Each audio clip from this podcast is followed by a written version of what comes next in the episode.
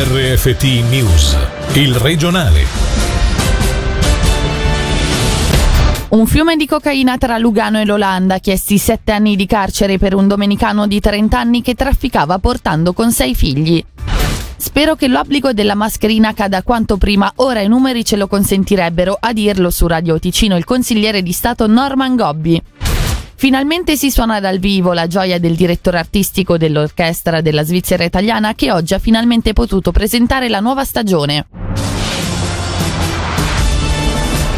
Buonasera dalla redazione. Sette anni di carcere e l'espulsione dalla Svizzera per nove. È questa la richiesta di pena nei confronti di un trentenne domenicano a processo alle assise criminali di Lugano per aver gestito un traffico di droga dall'Olanda alla Svizzera tra il 2017 e il 2019. Lo riporta la regione. Per i dettagli sentiamo Davide Maggiori. Cinque viaggi dal Luganese all'Olanda tra il 2017 e il 2019 per comprare oltre 5 kg di cocaina e in due di questi viaggi, oltre alla moglie, pure indagata che sarà presto processata, c'erano anche i due figli minorenni. L'imputato, comparso oggi davanti alla Corte delle Assise Criminali con l'accusa di essere a capo di una sua organizzazione internazionale dedita al traffico di cocaina tra Lugano, Amsterdam, Germania e Austria, è un trentenne dominicano Stando a quanto ricostruito in aula dalla procuratrice pubblica Pamela Pedretti, l'uomo faceva il viaggio in auto fino ad Amsterdam con un corriere a cui lasciava l'onere di riportare la vettura carica di droga a Lugano mentre lui rientrava in aereo. 260.000 franchi il bottino illecito, denaro in parte riciclato, il resto speso in crociere, vestiti firmati e feste di compleanno.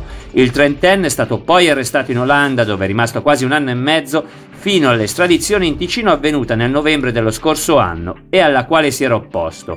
L'accusa ha chiesto sette anni di carcere e l'espulsione per nove dalla Svizzera. La difesa, rappresentata dall'avvocatessa Michaela Rossetti, ha sottolineato che il suo assistito intende assumersi le proprie responsabilità penali, ma afferma di aver importato dall'Olanda 4 kg e di averne alienati 1 kg 300 grammi e non 5 come indicato dalla pubblica accusa e chiede quindi una pena massima di 4 anni e mezzo senza espulsione. La sentenza è attesa per domani alle 11.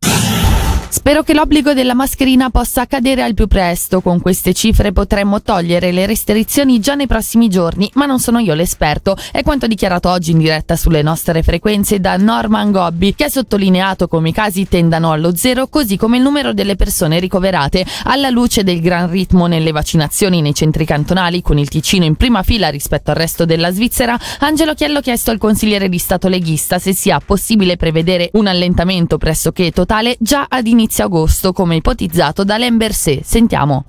Se guardo le cifre che oggi abbiamo a livello di contagi ti direi che potremmo già farlo nei prossimi giorni, però non sono né un esperto né un virologo, però dal punto di vista dell'evoluzione delle, delle cifre e dei dati beh, abbiamo praticamente gli ospedali in Canton Ticino che sono vuoti, abbiamo solo due persone ricoverate oggi, zero persone in cure intense, abbiamo 4-5 casi positivi al giorno negli ultimi giorni, decisamente il virus è molto meno presente rispetto a prima, però lo sappiamo dall'anno scorso, poi in autunno magari non si sa come, come andranno avanti. Da un lato sicuramente la gente fa ancora una grande attenzione, dall'altra mi permetto di dire con i primi caldi si fa davvero fatica a tenere la mascherina e vivere normalmente, quindi se la mascherina va bene d'inverno o in autunno o primavera come quest'anno che è stata abbastanza fresca se non fredda, l'estate sarà veramente un, un problema da fare o da vivere con la mascherina, quindi spero che questo obbligo possa possa cadere il più presto possibile, evidentemente in alcuni luoghi, tipo quei luoghi chiusi con una grande prossimità di persone o promiscuità di persone come sui mezzi pubblici, evidentemente lì magari rimarranno. Sei anni e otto mesi di carcere la pena inflitta da un tribunale di Brescia ad Alessandro Proto, il re delle fake news. Il 46enne a lungo residente a Lugano si era appropriato indebitamente di oltre mezzo milione di euro. Per i dettagli sentiamo Michele Sedili. Torna alla ribalta delle cronache giudiziarie il nome di Alessandro Proto, il 46enne broker milanese a lungo residente a Lugano, dove era titolare di una società immobiliare, era già noto per una serie di fake news che andavano dagli affari con Trump alla vendita di ville a Madonna, Leonardo DiCaprio e Ricky Martin.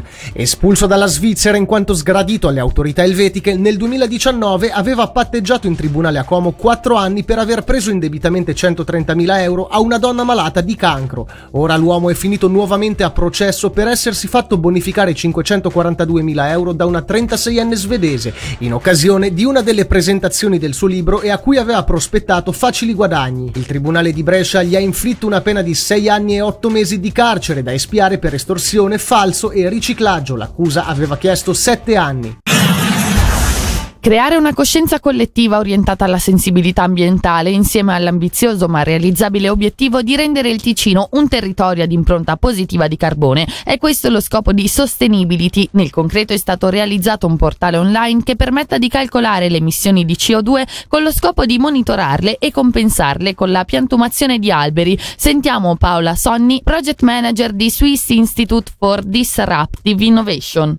Sappiamo che questo non è un obiettivo raggiungibile ovviamente nel breve termine, no? sarà frutto di un percorso da fare insieme con i privati, le aziende e gli enti, però un medio termine può essere raggiunto e ad oggi stiamo già lavorando anche sul calcolo delle emissioni totali che vengono prodotte in Ticino, all'esito del quale avremo anche quindi un indicatore conciso di quante emissioni vengono prodotte tramite un portale tramite il quale sia eh, le aziende che i privati possono calcolare le, la quantità di CO2 che viene immessa eh, l'atmosfera e, e, compensare o eventualmente andare oltre il positivo per tutti gli obiettivi è necessario avere eh, innanzitutto un senso di responsabilità e anche una determinazione no? nel voler attivarsi. Ognuno di noi è chiamato ad assolvere, eh, ognuno di noi produce delle emissioni evidentemente che è necessario compensare sicuramente tramite la piantumazione degli alberi nelle aree del mondo in cui è più utile farlo. Gli alberi non vengono in questo primo momento piantumati in Ticino Ticino, ma tramite i nostri partner vengono piantumati nella, nella foresta amazzonica.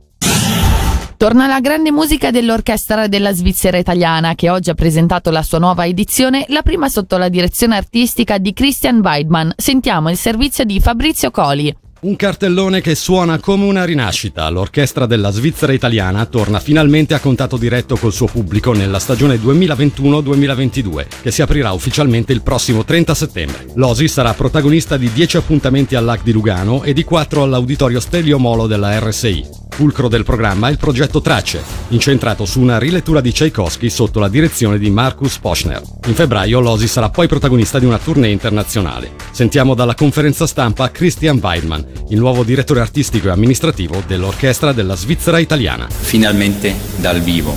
Dopo un anno molto particolare, oggi ho la sensazione molto ottimistica che siamo pronti per un futuro che inizia oggi in futuro per i prossimi anni. Apriremo spazi inaspettati, creeremo nuovi contenuti, aumenteremo la visibilità dell'OSI della musica.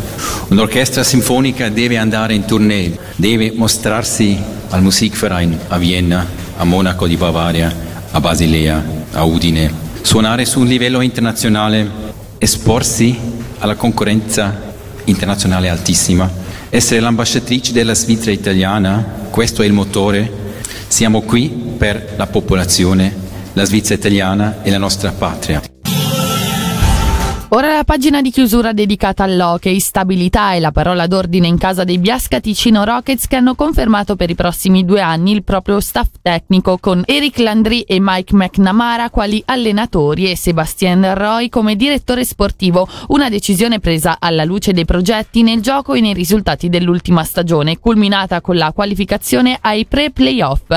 Un ulteriore segnale quindi di un progetto che si consolida dopo l'ammissione definitiva alla Swiss League per i prossimi dieci anni, come spiegato in diretta questa mattina dal presidente dei Ticino Rockets, Davide Mottis con loro già dopo l'ultima partita di pre-playoff ci eravamo detti che l'obiettivo era quello di rinnovare. In questi cinque anni abbiamo portato 54 giovani dai settori giovanili alla Swiss League, alla National League o a squadre di Swiss League delle prime posizioni in classifica. Questo è il grande lavoro dei Ticino Rockets e in quest'ultima stagione grande merito va allo staff tecnico ed è per quello che noi abbiamo voluto consolidare questo lavoro e confermarlo. La natura dei Ticino Rockets rimane di un polo di sviluppo dei giovani talenti dei nostri partner, Ambri, Lugano, Davos e altri giocatori da altre squadre. Però la nostra impostazione è anche promessa alla Swiss League è quella di avere un nocciolo duro di giocatori nostri in queste settimane già sono state avviate le discussioni con i giocatori che in gran parte erano con noi l'anno scorso sotto contratto e l'obiettivo è di confermarli, ma stiamo valutando anche di avere qualche rinforzo che possa alzare il livello, fra i quali uno o due giocatori di importazione. E per oggi il regionale termina qui dalla redazione da Selin Lalomia. Grazie dell'attenzione e buona serata a tutti. Il regionale di RFT, il podcast su www.radioticino.com.